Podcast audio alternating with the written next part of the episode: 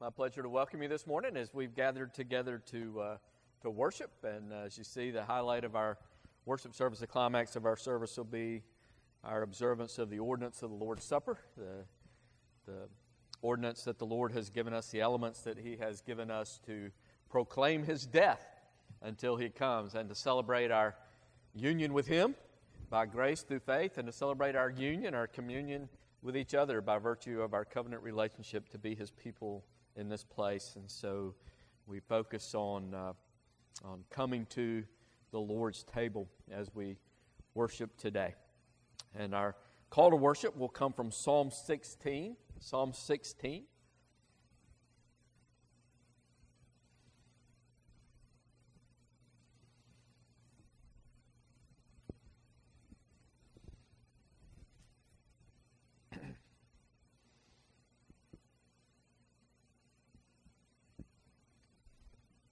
Psalm 16, a Michtam of David.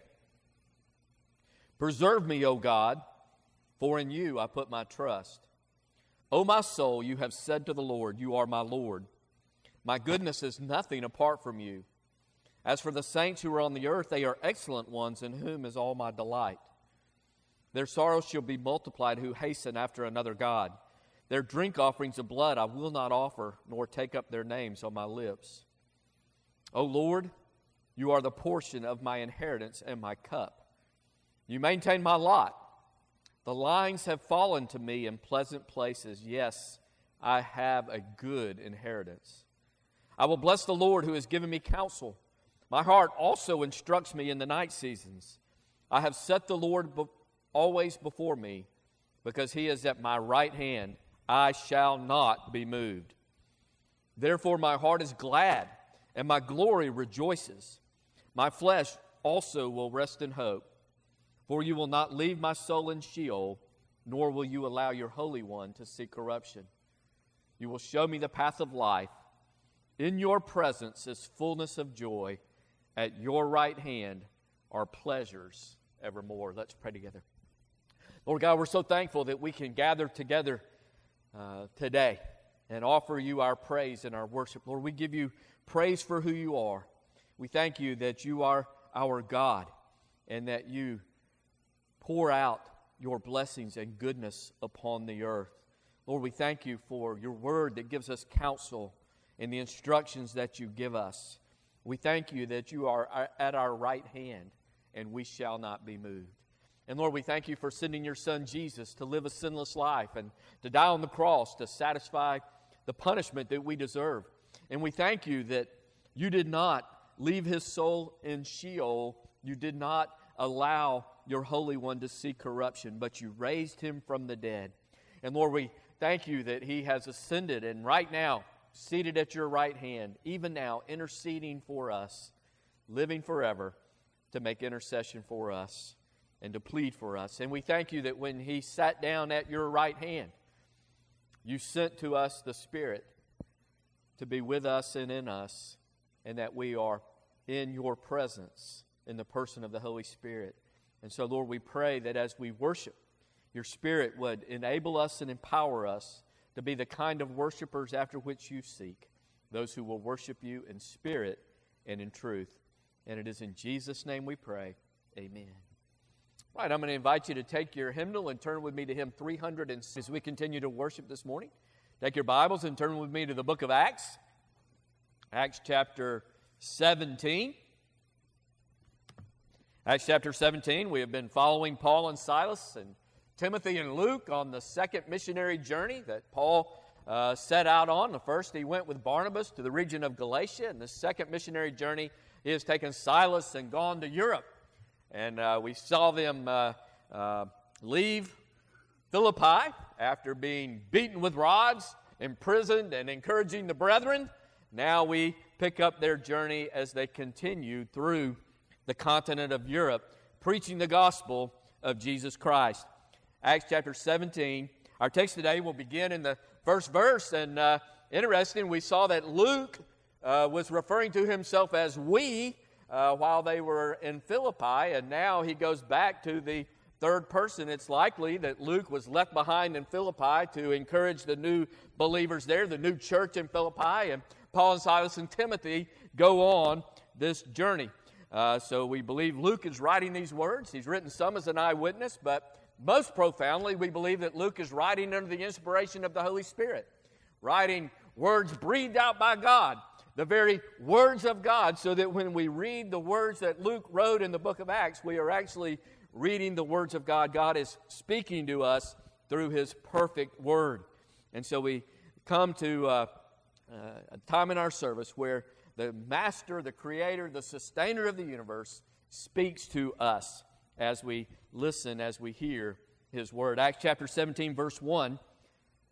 Now, when they had passed through Amphipolis and Apollonia, they came to Thessalonica, where there was a synagogue of the Jews. Then Paul, as his custom was, went to them and for three Sabbaths reasoned with them from the Scriptures, explaining and demonstrating that the Christ had to suffer and rise again from the dead, saying, This Jesus, whom I preach to you, is the Christ. And some were persuaded, and a great multitude of the devout Greeks, and not a few of the leading women joined Paul and Silas. And so here we see in this text that Paul uses the Old Testament scriptures to prove that Jesus is the Christ. Let's pray together. Lord God, we thank you for your word. We thank you that it is true. Lord, we thank you for the Old Testament, the law, the prophets, the writings that point to Jesus Christ. And Lord, we thank you for the ministry of the apostles and the New Testament that shows us all of the Old Testament, the law, the prophets, the writings, fulfilled in the life, in the death, in the resurrection, and the ministry of Christ through his local church. Lord, we thank you for your word, and we thank you that it is true. And Lord, we thank you that it points us to Jesus and points us to salvation by your grace through faith in Jesus Christ alone. And we thank you for the ministry of the Holy Spirit that enables us to hear truth, to understand truth, to believe truth, and then to walk in truth. Lord, may your Spirit teach us and lead us today as we seek to understand better the person and work of Jesus Christ our Lord, in whose name we pray. Amen. Well, you know, you've got to admire the persistence, the resiliency, the courage, and the commitment of Paul. Paul had been called to be the apostle to the Gentiles. Jesus personally appeared to Paul on the road to Damascus and told him that he had appointed him to stand before kings and rulers and to take the gospel to the, to the, to the Gentiles.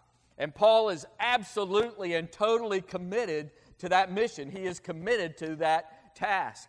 He performed that first missionary journey going into Galatia where he was he was beaten and stoned and left for dead and drug out of the city, and he continued to go from town to town, from city to city.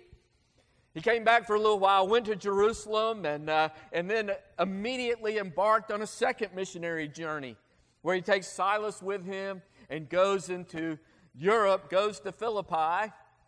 And there in Philippi, he is arrested, drugged before the magistrate, beaten with rods, and put into prison.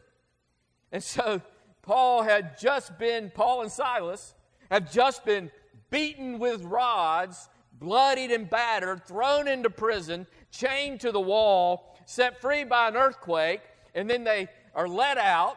They go and encourage the brethren, and they immediately go on their trip.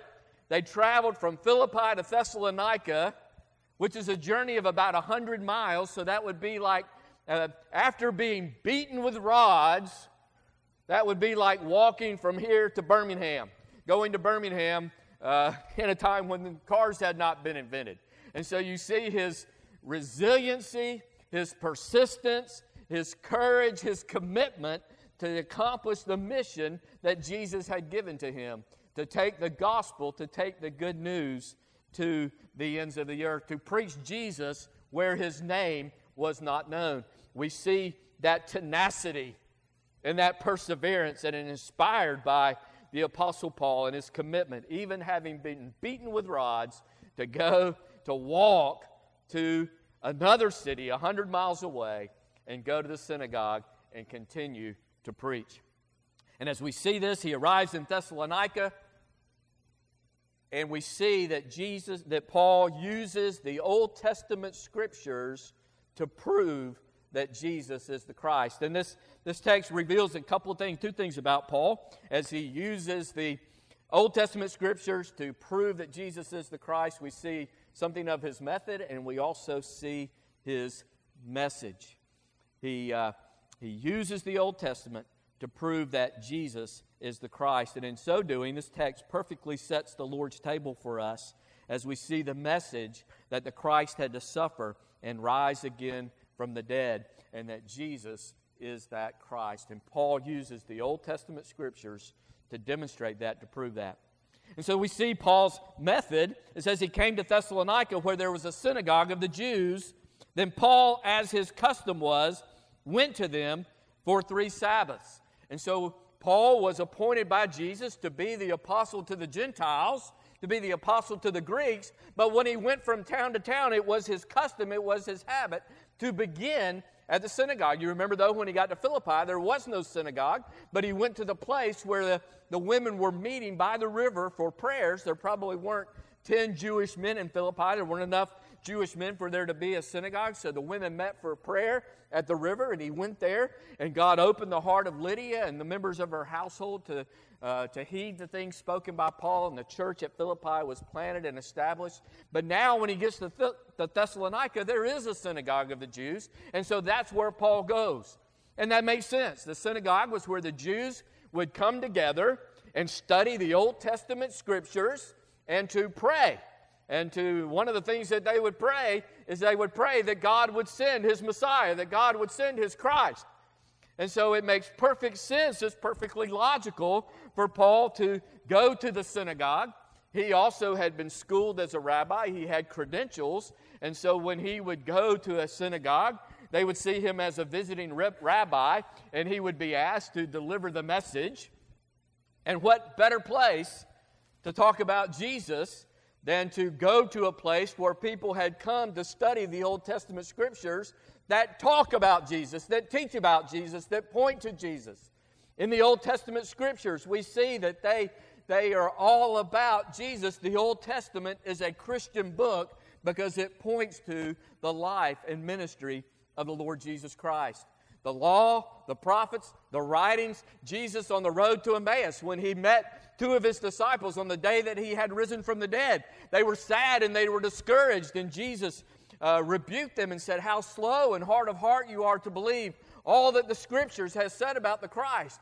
And beginning with Moses and the prophets, he began to open the scriptures and teach them the things written concerning himself. The Old Testament scriptures are all about Jesus. And so it makes perfect sense for Paul to go to the rabbi to the synagogue where people were studying the Old Testament, a book about Jesus, and point to them and show them that Jesus is the fulfillment of the Old Testament. Jesus is the Christ, the Messiah that was promised by the Old Testament. And what better place to go to declare that the Messiah has come, the Christ has come in the person of Jesus, than a place where people had gathered together to pray for the coming of the Messiah. They've come to study the Old Scriptures, Old Testament Scriptures that point to the Messiah. They have come to pray that God would send the Messiah. So Paul goes to the synagogue to tell them that the Messiah has indeed come, and the Messiah is Jesus Christ. The Messiah, the Christ, is Jesus of Nazareth. And so it's his custom to go to the synagogue.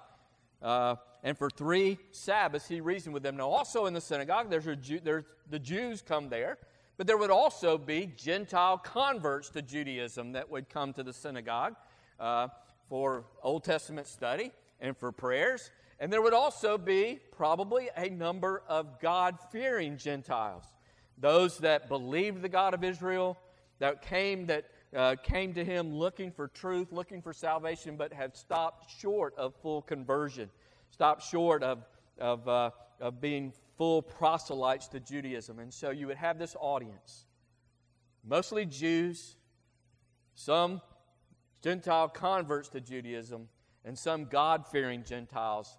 They had gathered together to study the Old Testament and to pray. And Paul would come and he would go there and declare that the Old Testament points to Jesus and that the Messiah has come. God has sent the Christ, and his name is Jesus of Nazareth. And we see that Paul goes and he uses the Old Testament scriptures to prove that Jesus is the Christ. And, and so uh, uh, that's, that's his method. He goes to the synagogue and he uses the scriptures. And we see three things that, that Paul uses the Old Testament scripture. Verse 2 For three Sabbaths he reasoned with them in the scriptures. Now, this word reason means to have a discussion, to entertain questions. And so, Paul, even though he was being a rabbi and he would come and be asked to deliver the sermon, it was not just a one way conversation.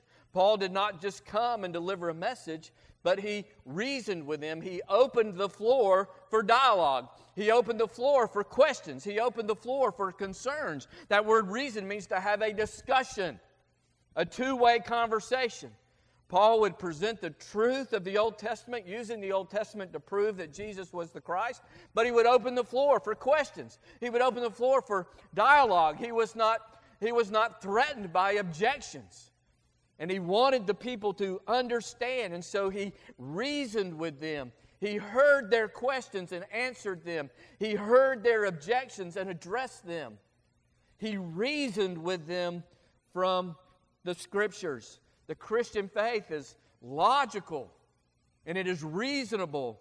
And the, the, the fact that Jesus is the Christ is logically and reasonably discerned from the Old Testament scriptures. So Paul was not afraid of questions, he was not afraid of ob- objections, he was not afraid of dialogue, and he opened the floor, and for three Sabbaths he reasoned with them, engaged in discussion with them. And you know, as you think about this, you, you wonder uh, uh about his knowledge of the scripture. He was not afraid of questions, he was not afraid of objections. And we ask ourselves, you know, am, am I comfortable enough with the scripture to reason with people? You know, I can share the gospel, but when they have questions and objections, am I confident enough with the scripture? Have I been a good enough student of the scripture to be able to entertain questions, to be able to answer objections? You know, um, one of the things that I think a lot of people have lost in our culture is the ability to have reasonable conversation with people with whom we disagree or people who disagree with us. Sometimes we feel threatened by questions. We feel threatened by objections. We don't know how to answer them. And, and I think that the example of Paul challenges us to be good enough students of Scripture, to be students of Scripture, that we're not afraid of questions. We're not afraid of objections. That we believe that the Christian faith is logical and reasonable and, and, and logically and reasonably uh, derived from the Scriptures. And so we need to be good enough students of Scripture to not be afraid of questions, to not be afraid of objections, but to always be ready to give a reason for the hope that is within us and to do it with gentleness and respect. Paul went to the synagogues and reasoned with them from the scriptures. So Paul uses the Old Testament scriptures to prove that Jesus is the Christ. And he does that by reasoning, by engaging in conversation, discussion, questions and answers. And then, second, he explains. For three Sabbaths, he reasoned with them from the scriptures, explaining and demonstrating that Christ had to suffer and raise again. And so, the, so, so Paul would engage in discussion. He would hear questions, he would answer their objections, but he would also explain the truth. And, and this is to expose the truth of gospel, to, to teach the truth and explain the truth. And, uh, uh, you know, so Paul was a, an expository preacher. He would explain, expose the truth of the Bible. He would explain to them, open, this word means to open it up to them. He would open the scripture and explain the truth and apply the truth, expose the truth of God's word. Let God's word speak by opening it up and explaining what it meant and explaining the, uh, the truth of God's word. And so he would reason with them and he would explain to them the truth of the gospel, the truth of the word of God. And then Third, he demonstrated that the Christ had to suffer and raise from the dead. And so, and remember, when, the Luke here is talking about the scriptures, he is just talking about the Old Testament. That's all they have. The New Testament has not been written. Paul's going to write half of it, and he hasn't done that yet. And so uh, uh, there is no New Testament. So when the, the, the book of Acts speaks of the scriptures, it's speaking of the Old Testament scriptures.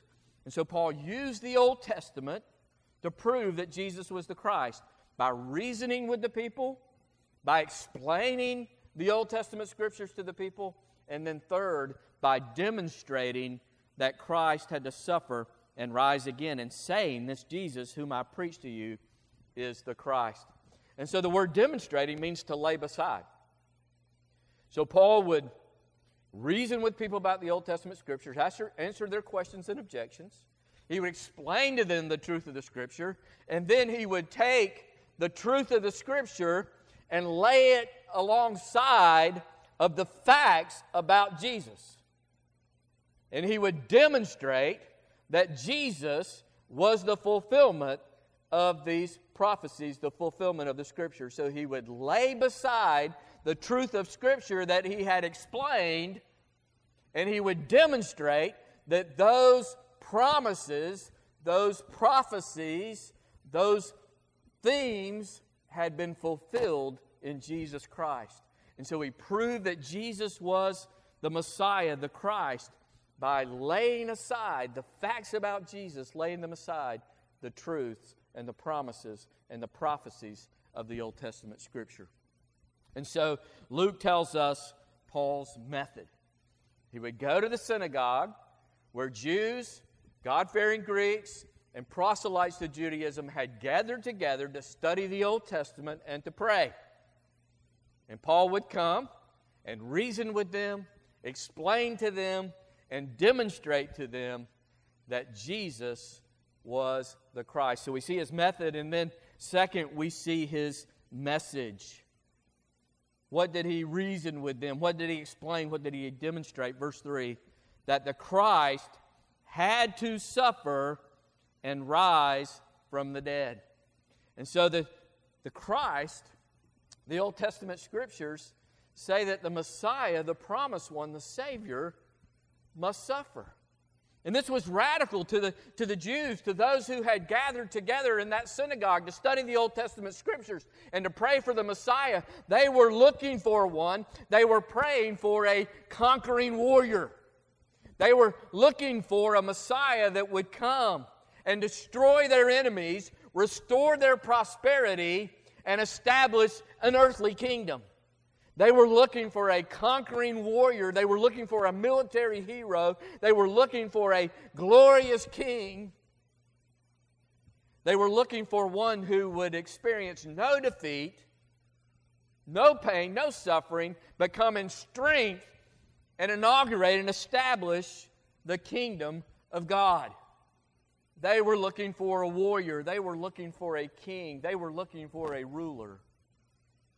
They had no concept of a suffering Messiah, a suffering Christ. And yet, Paul comes to the synagogue and he reasons with them. He explains to them. He demonstrates to them from the Old Testament scriptures know that the Christ had to suffer.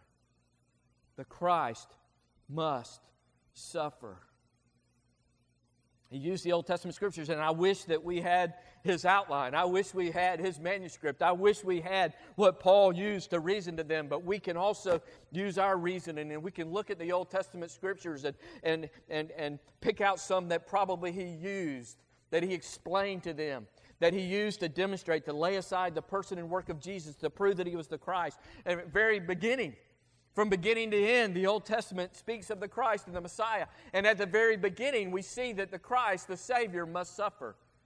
Way back in the Garden of Eden, way back as far as Genesis chapter 3, as soon as sin had entered the creation, as soon as sin had entered the garden, God came to his sinful people and he promised a Savior. He promised a Messiah. In Genesis chapter 3, verse 15, he said, One would come from the seed of woman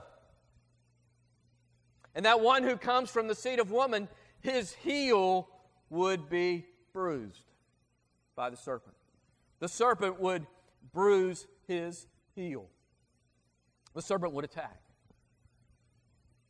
The Savior would suffer. The deliverer, the promised one, would experience pain as the serpent bruised his heel. His heel must be bruised before he would crush the head of the serpent. We can turn to Psalm 22, where David, in the low point of his life, cries out, My God, my God, why have you forsaken me? And David describes events that would never have taken place that he would have never experienced in his life. A, a, thousand years before crucifixion had been invented by the Romans, David in Psalm 22, under the inspiration of the Holy Spirit, perfectly and graphically describes death by crucifixion. He describes, through the prophecy of the Holy Spirit,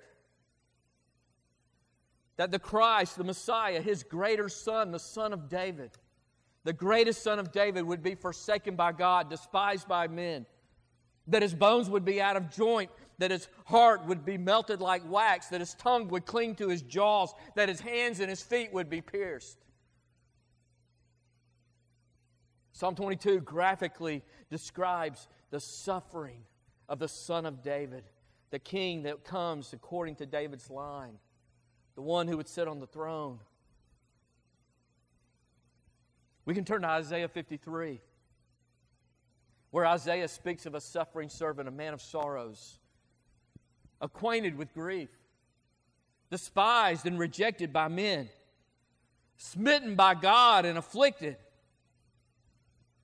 Isaiah 53 speaks of a suffering Messiah, a suffering Christ, a suffering servant, afflicted by God because he must be wounded for our transgressions. He must be crushed for our iniquities, oppressed and afflicted, because all we like sheep have gone astray. And God would lay on him the iniquity of us all, and he would crush his servant. It would please him to afflict him, because it's his plan and his purpose to redeem his sinful people to himself through a suffering Messiah, a dying Christ. And so Paul would go to the synagogue and reason with the people and explain these scriptures and lay aside what the Bible said, the Old Testament scripture said, with the facts about Jesus' life to prove that Jesus was the Christ. The Christ had to suffer, and Jesus suffered as he died on the cross for the sins of his people. And so the method go to the synagogue where people are studying the Old Testament and praying for the Messiah and reason with them, explain to them, demonstrate from the scriptures that the Christ had to suffer. But the second aspect of his message is not only did the Christ have to suffer, but look what it says there in verse 3 and rise again from the dead. Rise again from the dead. So Paul reasoned from the scriptures, answered their questions and their objections, explained to them these prophecies, these promises, and demonstrated from the scripture, laid it alongside the life of Jesus, that Jesus was the Christ. Genesis 3:15. Yes, the servant would bruise his heel, but the savior, the one from the seed of woman, would crush the head of the serpent, conquering death for all who believe. In Psalm 22, after uh, uh, the son of David, the greater son of David, is forsaken by God, despised, after his hands and feet are pierced, God will hear him, God will vindicate him, and he will declare the name of the Lord in the assembly. Psalm 22 says that the suffering servant dies, he suffers, but he rises from the dead and now proclaims the glory of God to all of his people, to all of the assembly. In Isaiah 53, after he has had on, laid on him the iniquity of us all, after he has been crushed, after he's been afflicted, bruised for our transgressions, The prophet says that he will see the labor of his soul and he will justify many. The iniquity of us all will be laid on him, and by his resurrection, many will be justified. All who come to him in repentance and faith. In the psalm we read this morning, Psalm 16, again, David speaking of his greater son says his soul will not be abandoned in Sheol and he will never see corruption. And uh, Peter used this passage on the, in Acts chapter 2 on the day of Pentecost to show that David's not speaking of himself when he says his soul will not be abandoned in Sheol, he will never see corruption. He says David's tomb's right here in Jerusalem. He's buried and it's here today. So he's not speaking of himself, he is speaking of the Christ, the Messiah, to be risen from the dead. And so Paul Paul uses the Old Testament scripture to prove that Jesus is the Christ. He reasons with them, he answers their objections. And their objections would be many. Paul will say that to the, to the Jews, the cross is a stumbling block. And so they would have objections, they would have questions. It's a stumbling block. They, they believe that the Christ, the Messiah, would be a conquering hero, that he would suffer no harm, he would defeat his enemies restore prosperity to his people, establish a kingdom. And so the cross, a dying Messiah, was a stumbling block to them, an offense over which they would trip because they had no concept, no idea of a suffering Messiah, a dying Christ, a crucified Lord. That was a stumbling block to them. But Paul would go to the, to the synagogue and he would reason with them, he would answer their objections, answer their questions, and explain these passages and demonstrate to them by laying the Old Testament alongside the person and work of Jesus Christ to prove that he was the Christ. It was a stumbling block to the Jews, and Paul also says it's foolishness to the Greeks. The message of the cross was foolishness to the Greeks. The message that they cannot save themselves, that they are utterly, completely helpless and hopeless, and the only way that they can be saved is to put their faith in a Jewish man who was convicted by a Roman court of treason and was executed. That was a foolish message to the Greeks. That I've got to put my trust in a crucified Jewish man in order to be made right with God, in order to be saved? To the Greeks, that was foolishness, but Paul would go where they were gathered, where these God fearing Greeks were gathered, and answer their objections explain the Scripture, and lay aside the prophecies with the facts of Jesus to prove that Jesus was the Christ. And the message of cross is offensive. We, we sang about it in the old rugged cross the shame and reproach. It's offensive that you and I are so utterly sinful totally depraved, absolutely hopeless, completely helpless to do anything to save ourselves, that we are so bad, we are so depraved, we are so helpless, we are so hopeless that the only hope for us is for God to become a man, for God the Son, the Son of God, to leave the glory of heaven, take upon himself a human body, do what we could not do for ourselves in perfectly fulfilling the law, and then die on a cross to satisfy the penalty, the punishment that we deserve from God. We are so wicked, so depraved, so evil, so helpless, so hopeless. The only hope for us is for the Son of God to die for us. That's an offensive message to people who want a healthy self esteem. Paul would go And he would use the Old Testament scriptures to answer those objections. To the Jews, it was a stumbling block. To the Greeks, it was foolishness. To all, it's an offense. Paul would answer those objections, explain the truth of the Scripture, lay aside the prophecies with the facts about Jesus to prove that Jesus is the Christ, to prove that he is the Messiah.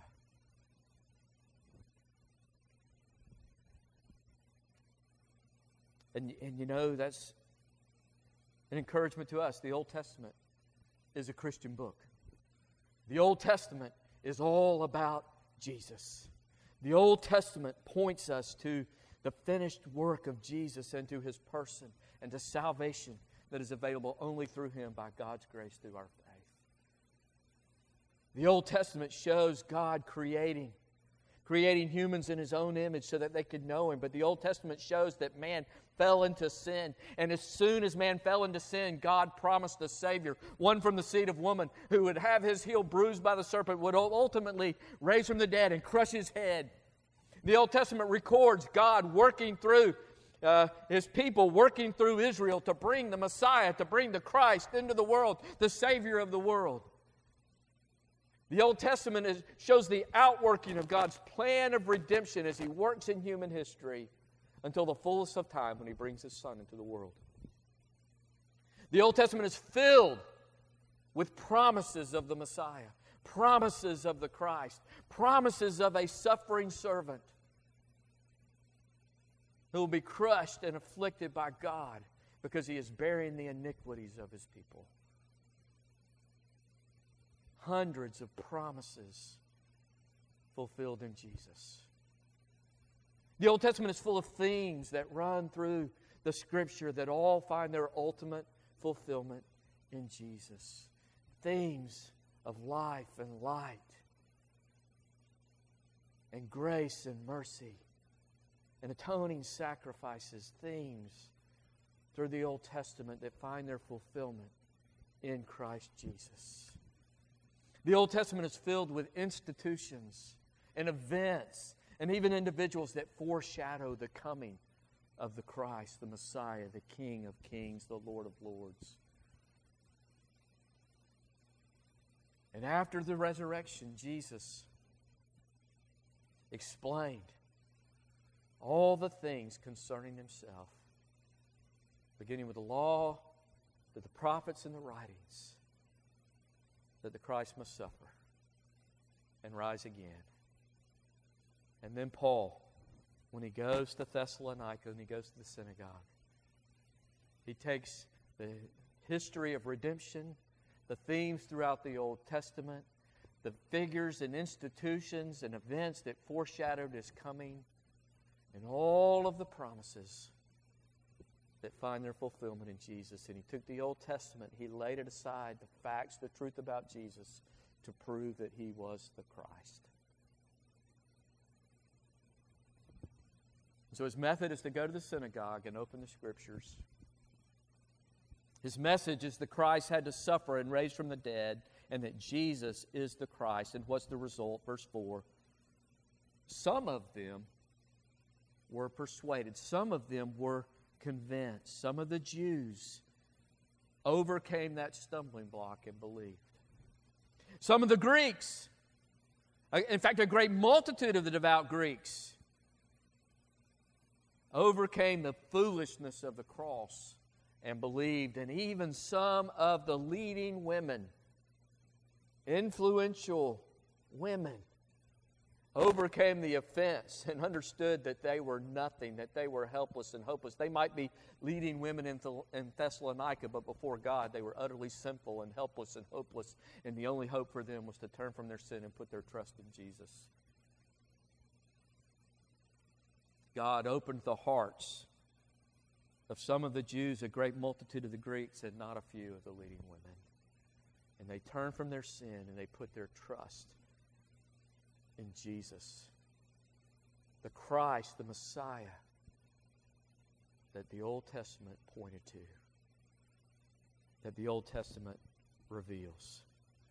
And so Paul went to the synagogue and he used the Old Testament scriptures to prove that Jesus was the Christ. And that passage perfectly sets the table for us to come to the Lord's table as we celebrate the coming of the Lord Jesus Christ. And as we think about this text, you know, first we ask ourselves, you know, have I overcome the offense of the cross? The stumbling block, the foolishness, have I become convinced that Jesus is the Christ and that the only hope for me is to confess my total sinfulness, my helplessness, my hopelessness, and to turn from my sin and put my trust in Jesus Christ and in Him alone, to believe that He is the Christ, that He is the Messiah, He is the one that the Old Testament scriptures point to and that the New Testament scriptures reveal. If I turn from my sin and put my trust in Jesus Christ and Him alone, if I've been born again to everlasting life, do I believe that He died for my sins, that He was crushed for my iniquities, that He was bruised for my transgressions, and only by His stripes I can be healed? And do I believe that God raised Him from the dead to show that sacrifice was accepted? And if I turn from my sins and put my trust in Jesus Christ and in Him alone,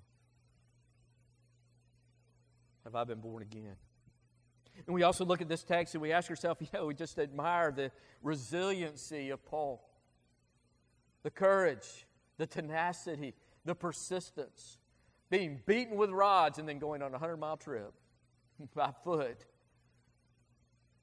to tell other people about the Christ, the Messiah. You know, He's called us all to be disciple makers, He's called us all to be His witnesses. And are we willing to show the persistence, the tenacity of Paul, even though we're not nearly as persecuted as him, but we, we show that tenacity and that persistence to go and talk about Jesus no matter what it costs? Do we have that persistence and that tenacity to accomplish the mission that he's given us to make disciples, to be his witnesses? Are we committed to that task, that calling? And are we good enough students of the Scripture that we can answer questions, not afraid of questions, not afraid of objections? We're good enough student of the Scripture to reason with people and to show reasonably and logically that Jesus is the way, the truth, and the life, and the only way to the Father. Are we good enough students of the Scripture to explain, to explain, to open the Word of God and show how it points to Jesus? What it says about Jesus, what it teaches about Jesus, what it teaches we must believe about Jesus, what it teaches about how we, what we must do in order to be saved.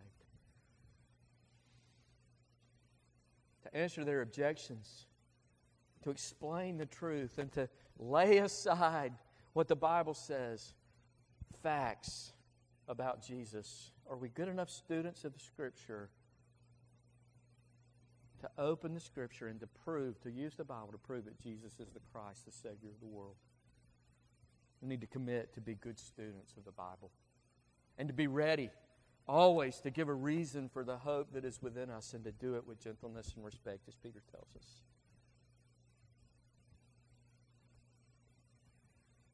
Students of the Scripture, tenacious, persistent, courageous. Using the Bible to reason, to explain, and demonstrate that the Christ had to suffer and Jesus died on the cross. And, and rise again on the third day, and Jesus rose from the dead. Jesus of Nazareth is the Christ. Do I believe it? Am I committed to tell it? And am I equipped to demonstrate it from the Scripture? And one of the ways that we communicate the truth about Jesus is by coming to his table. We remind ourselves the truth of Jesus. We remind ourselves that God became a man, that God became flesh, that He took upon Himself a real body that had veins in it that were filled, flowing through those veins was real blood. He became human in every way, was tempted in every way that we are, shared in our weakness. And he died on the cross to take our penalty and God raised him from the dead. And we, he gives us these elements to proclaim that message. And to demonstrate the source of our hope and our faith as we demonstrate our union with Jesus by God's grace through faith. And we also demonstrate our union with one another, our communion with one another, as we have come together because of our common belief in one Savior, one Lord, and we've entered into a covenant relationship with one another to be His witnesses in Aberdeen, in Monroe County, in Mississippi, North America, the ends of the earth. We've covenanted together on that mission. And we reaffirm, recommit to that covenant when we come to this table. And Paul also says, we proclaim his death until he comes. This is one way that God has given us to proclaim what Jesus has done for us and the source of our faith. And so we come to this table believing that the Christ had to suffer and rise again and that Jesus is the Christ, the only source of our hope and our help and our life. Let's pray together. Lord God, we thank you for your word and we thank you for the truth of it. And Lord, we pray that as we now examine our hearts, Lord, that we would, your Spirit would bring to light